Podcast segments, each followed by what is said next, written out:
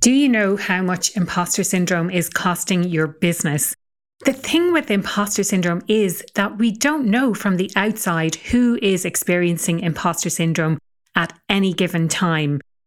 On a recent study that I carried out, employees described their experience of imposter syndrome as feeling really anxious and feeling really stressed. Imposter syndrome is known to be linked with burnout because we tend to want to hide our imposter syndrome by overworking. Another symptom of imposter syndrome is that we're not sharing our ideas, and so our voices don't get heard at work, and the company that we work for becomes therefore less innovative. Imposter syndrome occurs at all levels within organizations. And it's especially prevalent when we start a new role, when we start a new company, and it can become really debilitating when we are promoted to a position. If you'd like to know more about the work that I do with organizations when it comes to imposter syndrome, to identifying it, to managing it, to overcoming it, please check out my website, impostersyndrome.ie. That's imposter with an E, impostersyndrome.ie. You're listening to the Happier at Work podcast. I'm your host, Aoife O'Brien. This is the podcast for leaders who put people first. The podcast covers four broad themes engagement and belonging, performance and productivity, leadership equity, and the future of work. Everything to do with the Happier at Work podcast relates to employee retention. You can find out more at happieratwork.ie. Hello, and welcome to this week's solo episode of the Happier at Work podcast. I'm delighted that you decided to tune in today. And for anyone who knows me a long time, knows I'm a total and absolute nerd when it comes to data and research. I worked, in fact, in the market research industry for almost 20 years. I love anything to do with numbers. I love turning data into insights and, and solving problems. And it's something I do quite often in my business at the moment. But something I put together recently so as a passion project, you might describe it, is all about imposter syndrome a topic very close to my heart, something I love talking about, something that, something that I help clients with all the time.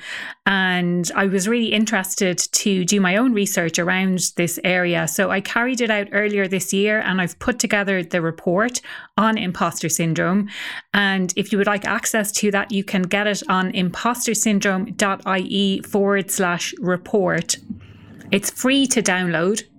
And you will get instant access to the report as well. So you can dive in in a little bit more detail beyond what I cover on the podcast today. Now, before I go on to share some of the key findings from the report, I wanted to share what one reader shared back with me, which was very humbling, very positive for me. I absolutely love receiving this type of feedback, but I just wanted to let you know what she thought of the report. And here is what she said. What a powerful, impactful presentation and report, Aoife. What blows my mind about imposter syndrome is how common it is, how we normalize these feelings, and how it prevents us in so many ways from chasing our dreams. The presentation is excellent, very easy to follow, and the main points highlighted brilliantly. Really enjoyed reading it. I was absolutely thrilled to get that feedback because it did take a lot of blood, sweat, and tears, a lot of time and effort on my part to put together something that is a, essentially is a free resource for people to use if they want to reference back to it in relation to understanding imposter syndrome a little bit more and the solutions to imposter syndrome as well.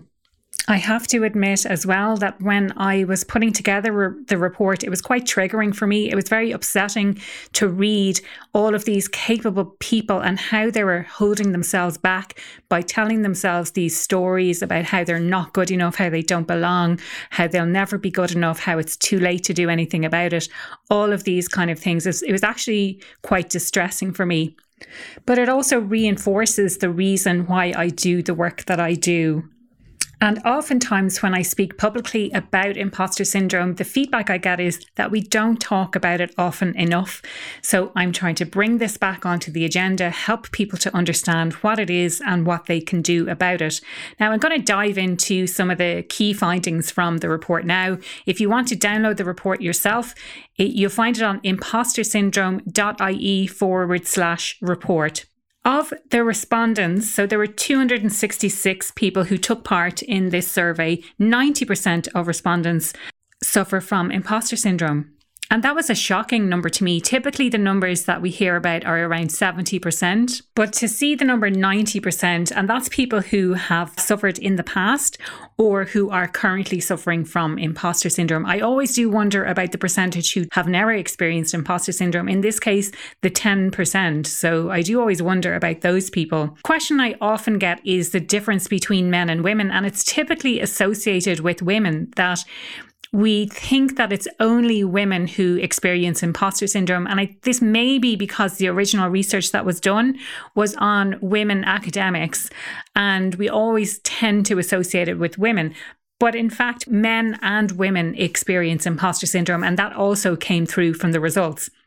Now, when you dive in a little bit deeper, when you dig a little bit deeper into the results, looking at things like level, the results change, the results vary between men and women. If you want to know more about that, you're very welcome to download the report, impostersyndrome.ie forward slash report. Another question I got from a reader, which I had a look into over the weekend, was this idea of a relationship between menopause and imposter syndrome. And the beauty about conducting this research myself was I was able to dig back into my spreadsheet. I was able to have a look at the numbers and see if there was a relationship between, I had a look at things like age uh, and being a woman and imposter syndrome incidents. And actually, I couldn't find a direct relationship between those factors. I looked also at the triggers of imposter syndrome, see where it actually comes from.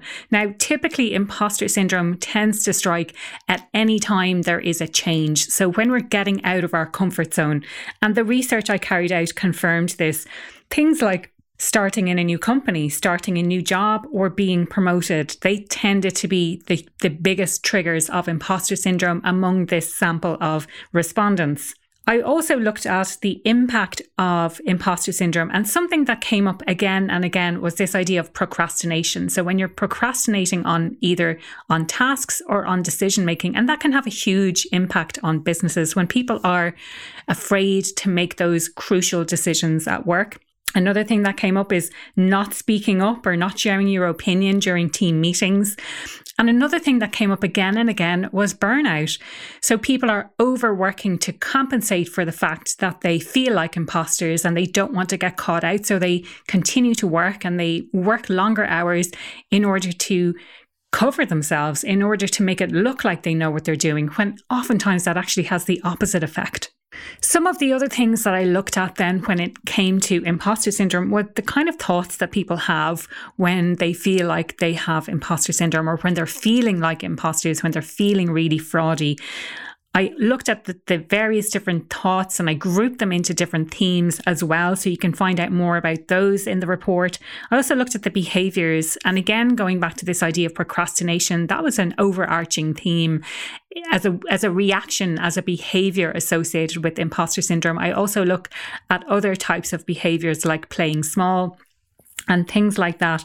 I also looked at the top concerns that are associated with imposter syndrome. And scarily, one of the big things that, that came across from that was people are worried that it will come back again. So if they've experienced imposter syndrome in the past, they know how they felt at the time, they know how debilitating it was and how soul destroying it was for them, and they're worried that it's going to come back. And I couldn't have done this report without including some reference to COVID 19 and the impact that COVID had on feelings of imposter syndrome, especially when people are working remotely. They're spending much more of their time perhaps alone or isolated from their team. They're not getting that feedback that is so inherent in teams when we're working together in offices. And this may have had a detrimental impact on imposter syndrome. So I also looked at that. I wanted to remind you again of where you can access the full details of the report. You'll you'll be able to access that on impostersyndrome.ie forward slash report. That's imposter syndrome spelt with an E I M P O S T E R S Y N D R O M E dot ie forward slash report. And you'll be able to download and access the report straight away from that web address. Now, in continuing the conversation, I would love for you to get involved. I will be posting all about this on social media. The best places to reach me are on LinkedIn. You can follow me, Aoife O'Brien, A O I F E O apostrophe B R I E N on LinkedIn. Connect with me through the website, happieratwork.ie, or on Instagram, happieratwork.ie. And I look forward to continuing the conversation with you there. That was another episode of the Happier at Work podcast. I am so glad you tuned in today. If you enjoyed today's podcast, I would love to get your thoughts. Head on over to social media to get involved in the conversation. If you enjoy the podcast, I would love if you could rate, review it, or share it with a friend. If you want to know more about what I do or how I could help your business, head on over to happieratwork.ie.